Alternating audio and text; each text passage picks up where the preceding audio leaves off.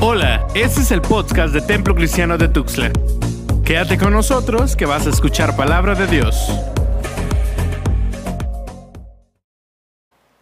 Antes de leer el texto bíblico, quiero hacer esta observación. Por alguna razón que a veces ni yo entiendo por qué, pero voy a regresarme un poco en cuanto a las lecturas del leccionario que, estamos siguiendo, porque hay un pasaje que me llamó mucho la atención y que tiene que ver precisamente con el capítulo 37 del libro de Ezequiel.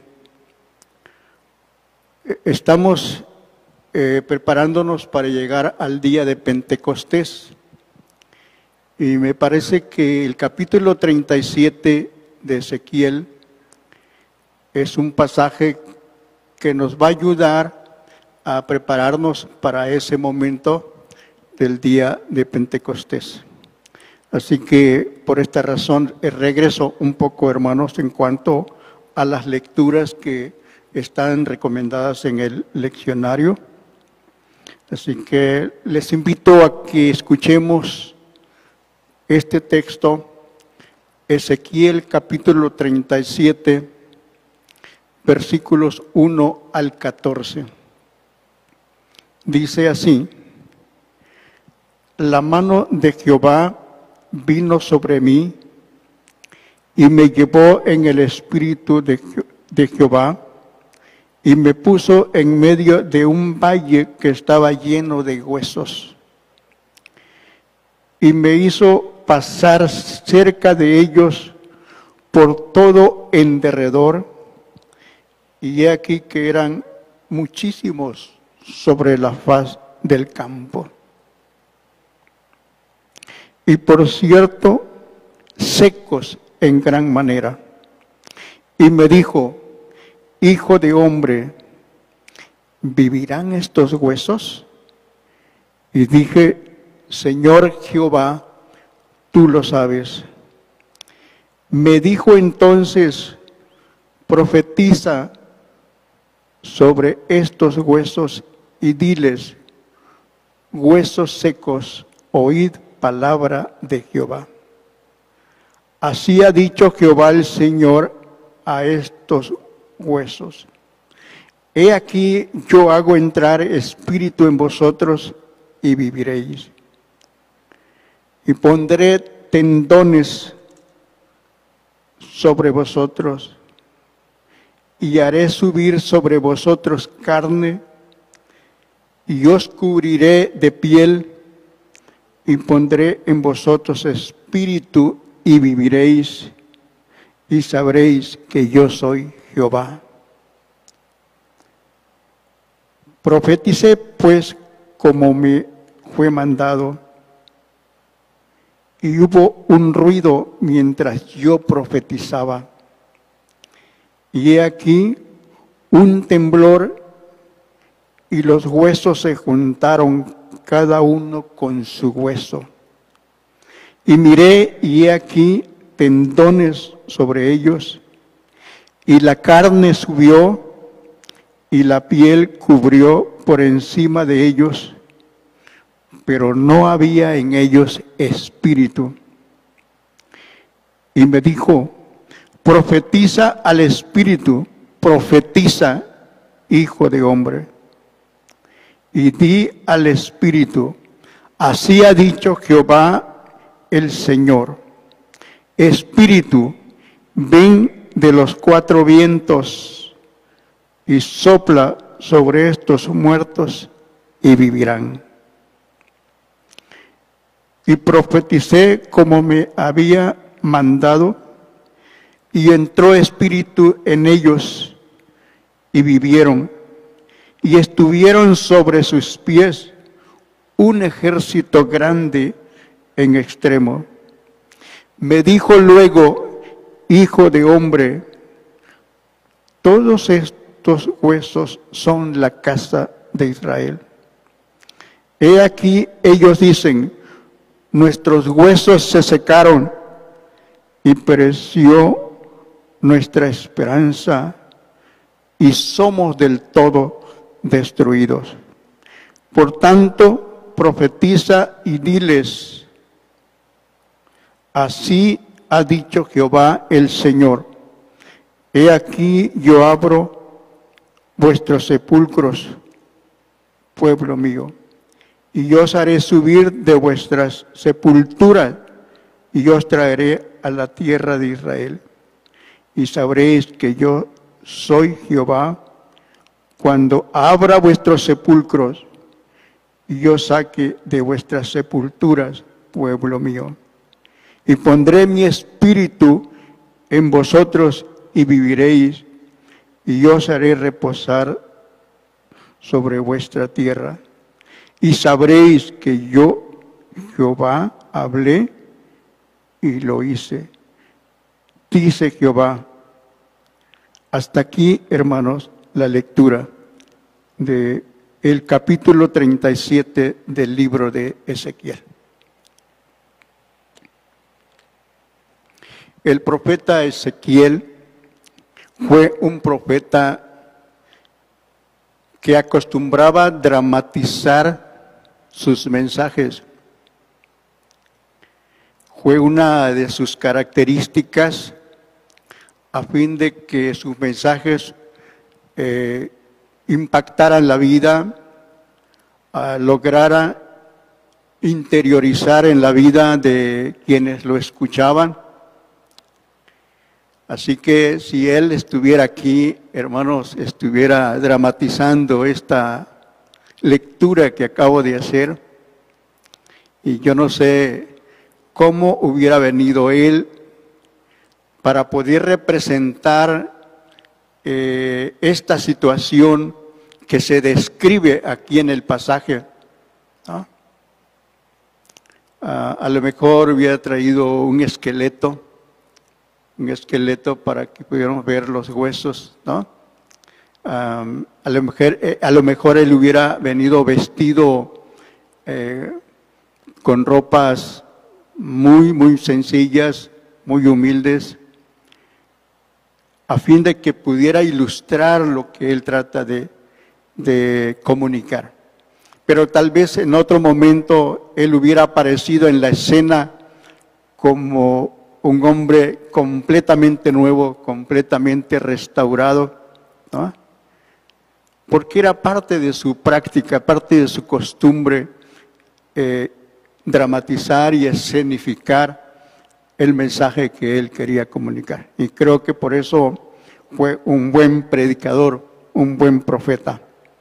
Hermanos, el pasaje que él nos deja aquí y que acabamos de leer, creo que es un pasaje muy interesante y un pasaje muy pertinente para nosotros hoy día, a pesar de que han pasado tantos años de haberse escrito y de haberse vivido esta esta historia.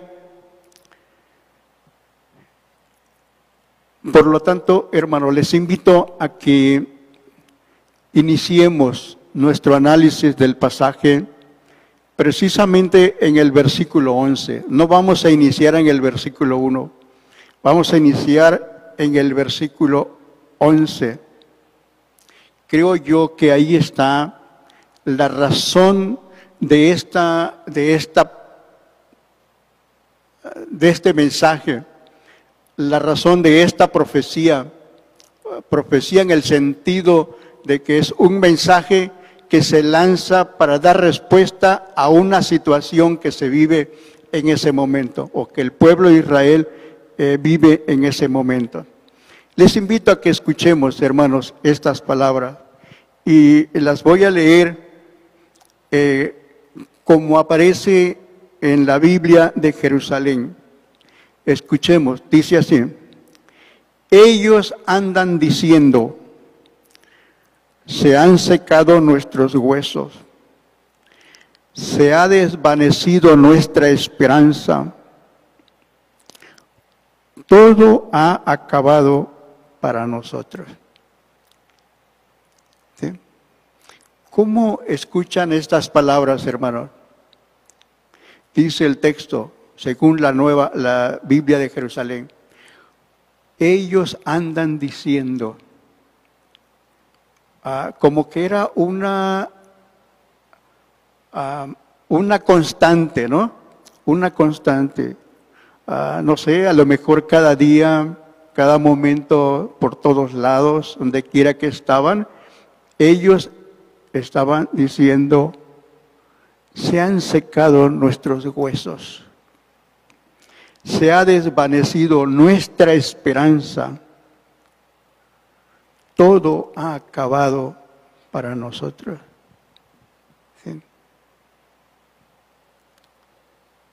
Entonces el profeta escucha estas palabras y él tiene una gran imaginación, aparte de que escucha las palabras, él trabaja con su imaginación y en su imaginación construye una escena. Y la escena que él construye es la que se describe acá, cuando dice que Dios lo lleva a un lugar. Aquí en esta versión, la Reina Valera que nosotros usamos, dice dice aquí la palabra de Dios, y me hizo pasar cerca de ellos por todo en derredor, y aquí que eran muchísimos sobre la haz del campo, y por cierto secos en gran manera. Entonces, él dice acá que Dios lo lleva a ese lugar, a un valle, a un campo, a una vega, como dicen otros, otras versiones. Pero el asunto es que Dios lo lleva allí para que él vea esa, ese hecho que está allí, ese fenómeno que está allí. Huesos secos, muchos huesos están allí y él lo está mirando. Y él construye esa escena a partir de estas palabras del versículo 11, cuando el pueblo dice, se han secado nuestros huesos. Nuestra esperanza se ha terminado. O sea, ya no hay esperanza para nosotros. Entonces él toma esas palabras y como la palabra hueso es una palabra concreta, entonces lo toma para construir su escena. Hermanos, no sé qué escuchan ustedes aquí. Ah, ¿Tristeza? ¿Escuchan tristeza? desesperación. ¿sí? Ah, dice, nuestra esperanza se acabó, ya no hay esperanza para nosotros. Pero, hermanos, no es el, el único o la única vez que en la palabra encontramos expresiones como esa. Permítame leer otras expresiones que a lo mejor tienen alguna relación o se parecen, ¿no? ¿Se acuerdan ustedes que cuando Lázaro murió, el hermano de María y Marta falleció? Después de dos o tres días el Señor Jesús llegó y la primera persona que se acercó a Jesús fue Marta y le dijo, Señor, si hubieras estado aquí, mi hermano no hubiera muerto. Un poquito más tarde, unos, tal vez unos minutos después, María también se acerca a Jesús y le dice, Señor, si hubieses estado aquí, no habría muerto mi hermano. Ahí tenemos, hermanos, una escena de muerte. Pero tal vez un poco más tarde o en otro momento, en otra ocasión y en otro contexto, el apóstol Pablo tiene una expresión también parecida. En, el libro de Romanos capítulo 7, versículo 24, él exclama y dice, miserable de mí, ¿quién me librará de este cuerpo de muerte? Y así como esas expresiones encontramos otras en distintas partes de la Biblia, hermanos, me llama la atención estas palabras porque en algún momento ustedes o su servidor nos hemos también enfrentado en una situación así, en que parece ser que nuestra vida cristiana se ha tornado tan difícil y parece que ya no podemos seguir. He escuchado a personas que dicen, yo quiero vivir mi vida cristiana, pero no puedo. Tengo familiares que vivieron esa experiencia, hermano. Personas conocidas que también se expresan de esa manera, sienten que ya no pueden. O sea, sienten que ya no hay respuesta para ellos. O a lo mejor usted mismo, hermano, en algún momento usted ha pensado que ya no puede seguir, que Dios ya no puede hacer nada por usted, que ya no hay nada que hacer.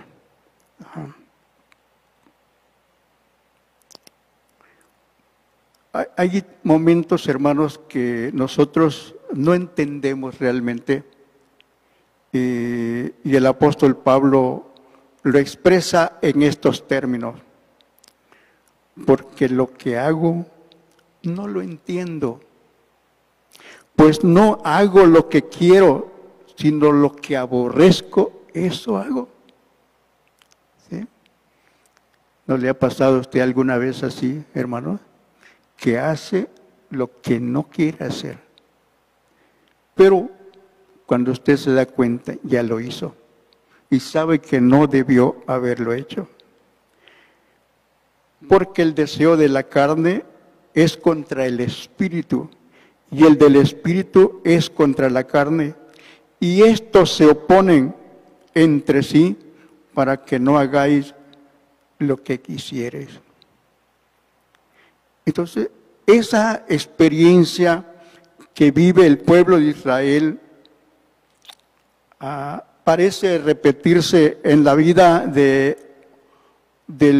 los cristianos en diferentes eh, etapas de la historia, hermano. Bueno, esa es la situación que está describiendo el profeta. Un pueblo que ya no tiene esperanza. Un pueblo que se ve a sí mismo destruido. Están secos completamente.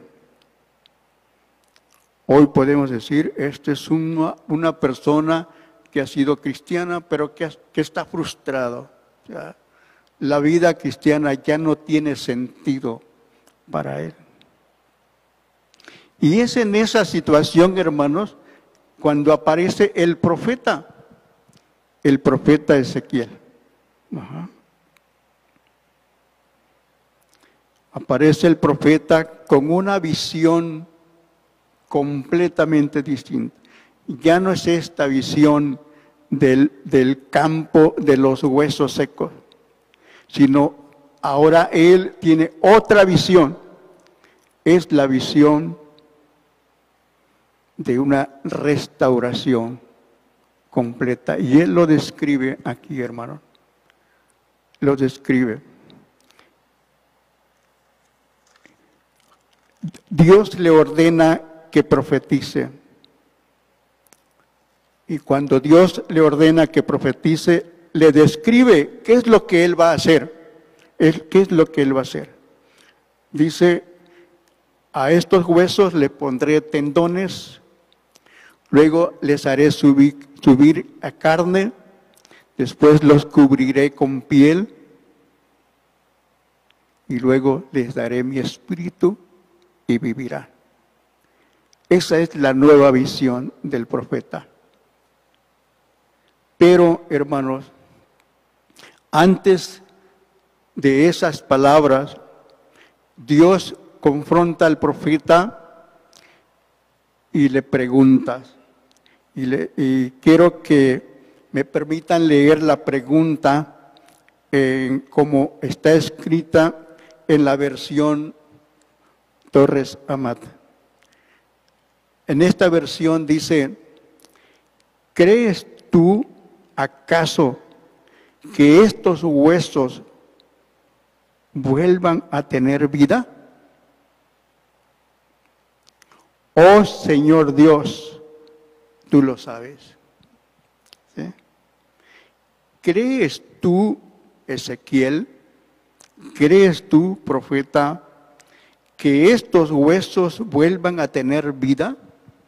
Si estas preguntas nos las hicieran a nosotros hoy, hermanos, ¿cuál sería nuestra respuesta? Estamos frente a muchos huesos secos, o sea, a muchos que han muerto. Y si nos hiciera el Señor esta pregunta, ¿cuál sería nuestra respuesta?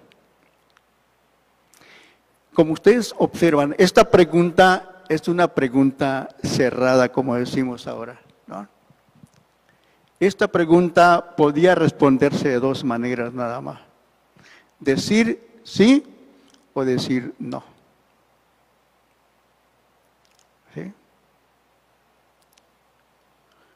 Pero el profeta es muy sabio, es muy prudente, creo yo, y entonces le dice, oh Señor Dios, tú lo sabes. Y esa respuesta, hermanos, es una respuesta interesante. Tú lo sabes. Porque recordemos que el profeta en este capítulo 37 y en otros textos de este mismo libro es llamado hijo de hombre. Ajá, hijo de hombre. Entonces, cuando relacionamos su respuesta y esta identificación de hijo de hombre, entonces nos permite entender que por parte del ser humano no hay respuesta. No hay respuesta. Porque esa situación que está allí, esa situación de muerte, esa situación de desesperanza que está allí, esa situación de frustración que está allí, hermano, no tiene respuesta por parte del hombre. O sea, nosotros no tenemos una respuesta. Por eso, si, si a nosotros se nos hubiera hecho la pregunta, ¿crees tú que esos huesos pueden vivir? Nosotros, humanamente hablando, hubiéramos dicho, no, nunca hemos visto que los huesos revivan. Pero el profeta dice, Oh Señor Dios, tú lo sabes. Tú lo sabes.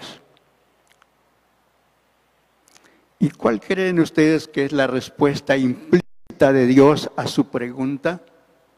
Cuando Él le pregunta al profeta, ¿crees tú acaso que estos huesos vuelvan a vivir? La respuesta de Dios es sí. Y por eso a partir de ahí autoriza al profeta que predique, que profetice. Y dice el profeta que cuando él está predicando, en el momento que está transmitiendo su mensaje, entonces escucha un ruido, hay un temblor y observa que los huesos se empiezan a juntar.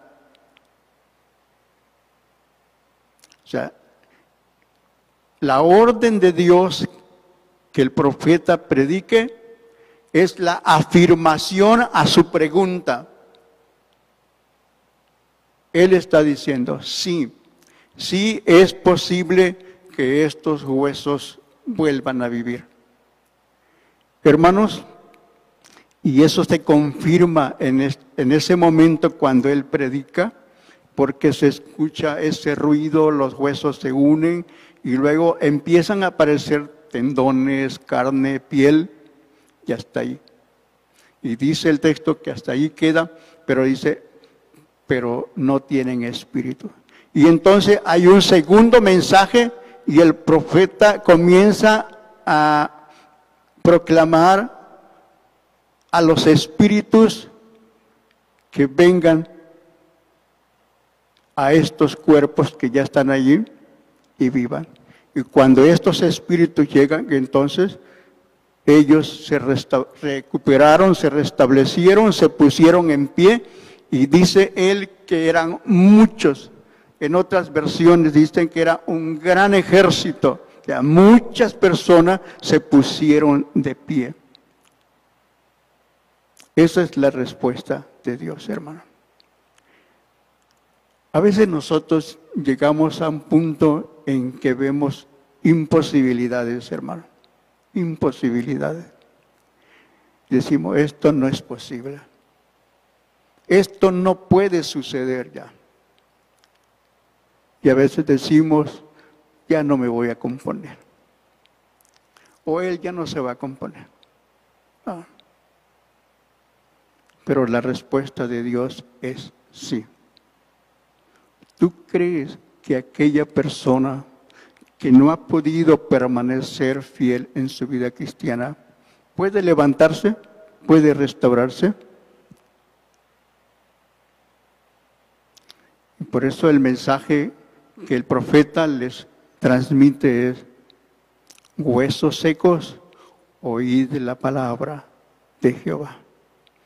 Cuando se escuche la palabra, hermano, cuando se escucha la palabra, la palabra de Dios predicada por un profeta que ha sido tocado por la mano de Dios, entonces esa palabra genera vida. Esa palabra restaura. Esa palabra levanta o revive. Hermanos,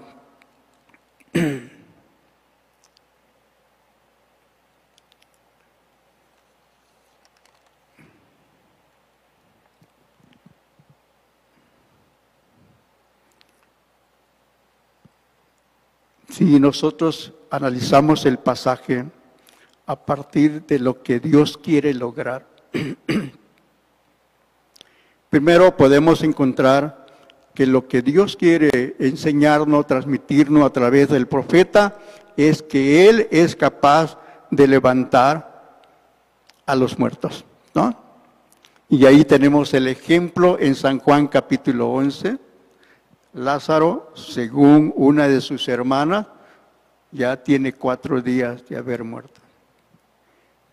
Pero el Señor clama, el Señor Jesús dice, Lázaro, ven fuera. Y entonces el texto dice que él se levantó y salió de la tumba. Hermanos amados, esta es la esperanza para todos nosotros, yo creo en algún momento necesitamos escuchar esa palabra que nos levanta, esa palabra que nos transmite vida, esa palabra que nos hace ponernos sobre nuestros pies firmes y podemos caminar y seguir la vida cristiana. Bueno, esa es una parte del propósito de Dios. Pero creo, hermanos, que Dios tiene otro propósito más, según este pasaje, así lo entiendo. Si ustedes leen el capítulo 37, todo el capítulo 37, hermano, van a observar que cuatro veces en el capítulo 37 aparecen estas expresiones. Permítanme leérselo.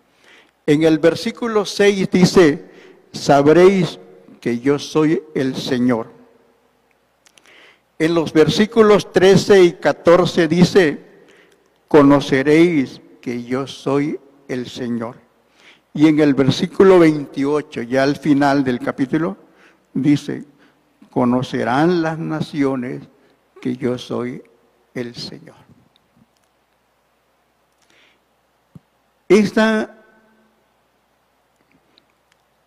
declaración bíblica me parece bastante interesante, hermano, porque me, ayuda a entender que a Dios no lo vamos a entender por medio de nuestra razón. Nuestra razón no es suficiente para entender a Dios. por más que hagamos uso de todas las, las clases de razonamiento que existen, ¿verdad? ¿Sí? Ah, por ejemplo, hay quienes hablan de los razonamientos deductivos, que es una manera de poder llegar al conocimiento de algo, el razonamiento deductivo. Hay otros que también hablan, por ejemplo, del razonamiento aductivo, que tiene que ver con eh, razonar a través de hipótesis sobre algo, sobre lo que se esté hablando. Hay quienes también dicen que hay razonamientos este, inductivos, que son maneras de razonar a través de los cuales uno puede llegar al conocimiento. Pero aquí el texto está diciendo, y sabréis que yo soy Jehová, y conoceréis que yo soy Jehová, pero no a través de la razón. Porque si leemos el texto, encontramos que cada vez que aparece esta expresión, sabréis que yo soy Jehová, aparece inmediatamente después de que Dios hace algo en la vida de las personas. Permítame poner este ejemplo.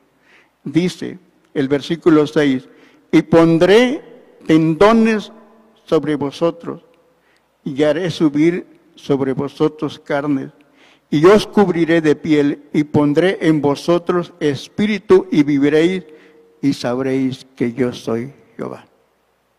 Entonces aquí el saber, el conocer a Dios es a través no de la razón, sino a través de lo que Él hace en nuestra vida. O sea, son las obras de Dios hechas en nosotros las que nos van a permitir conocerlo a Él. ¿Sí? Y yo creo, hermanos, que esta parte es muy importante trabajarlo en nuestra vida cristiana.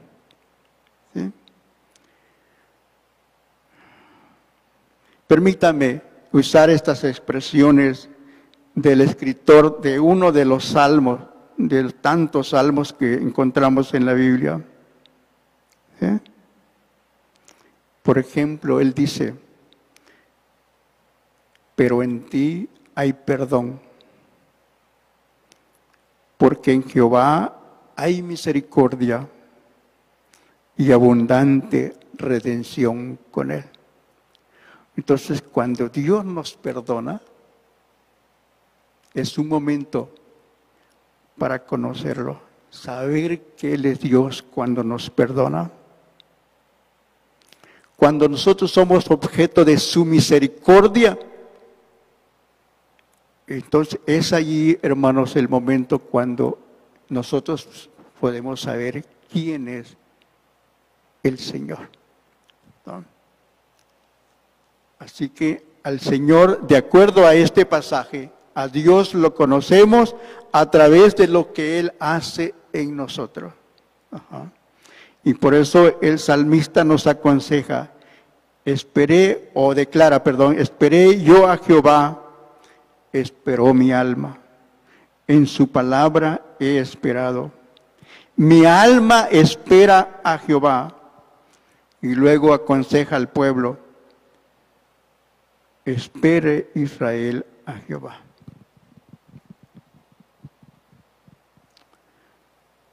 Hermanos, a veces nosotros estamos angustiados, afligidos, uh, inseguros de lo que está pasando en nuestra vida. Pero nos olvidamos que hay un Dios que puede hacer grandes obras en nuestra vida y restaurarnos completamente pero, hermano, quiero finalizar con estas palabras. El profeta le dice a, esa multitud de huesos que están allí, huesos secos, le dice, huesos secos, oíd la palabra de Jehová. Cuando estamos en una situación así, hermano, lo que necesitamos es escuchar la palabra de Dios. Y aquí es donde logro comprender la importancia que tiene la predicación de la palabra, pero también la persona que la proclama, la persona que la da a conocer, la persona que la transmite. Pero esa persona, de acuerdo al pasaje y según el profeta Ezequiel, esa persona que transmite la palabra también tiene, hermanos,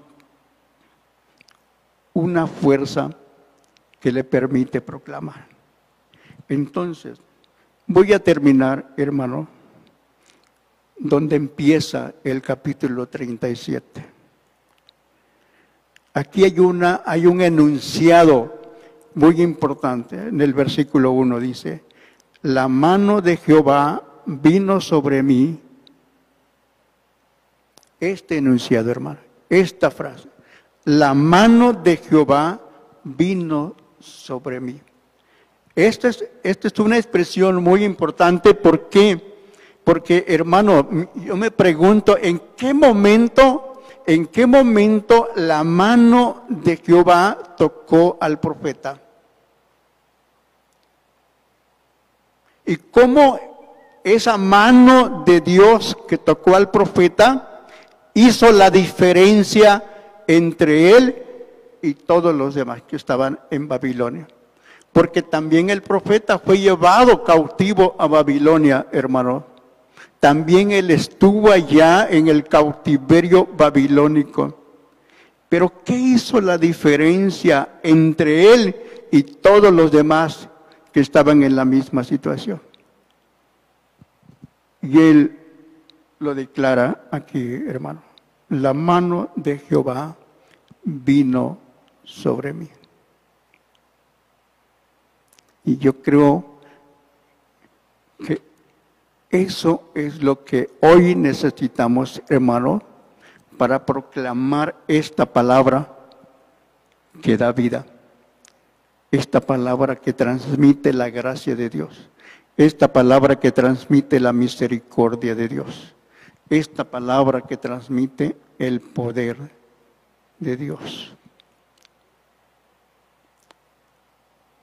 hermano, les invito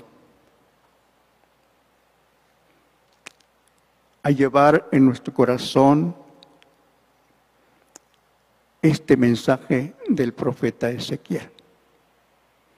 Si en algún momento usted se siente tan triste, tan débil, tan desalentado, recuerde siempre que hay un Dios que pueda hacer algo en usted.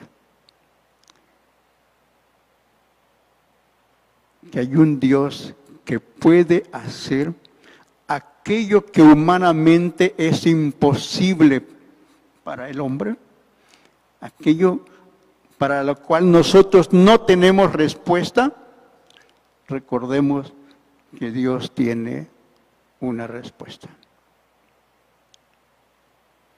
Y qué importante es escuchar la palabra de Dios, aún en esa condición. Oremos, hermano. Te damos gracias, oh Dios, por la palabra que nos has transmitido por medio del profeta sobre quien tú pusiste tu mano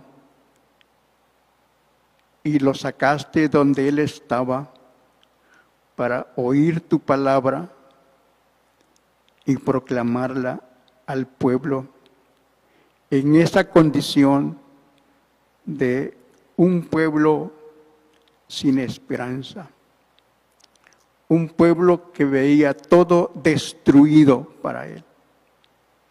Pero gracias, Señor, porque la visión tuya es mucho más grande que la visión nuestra.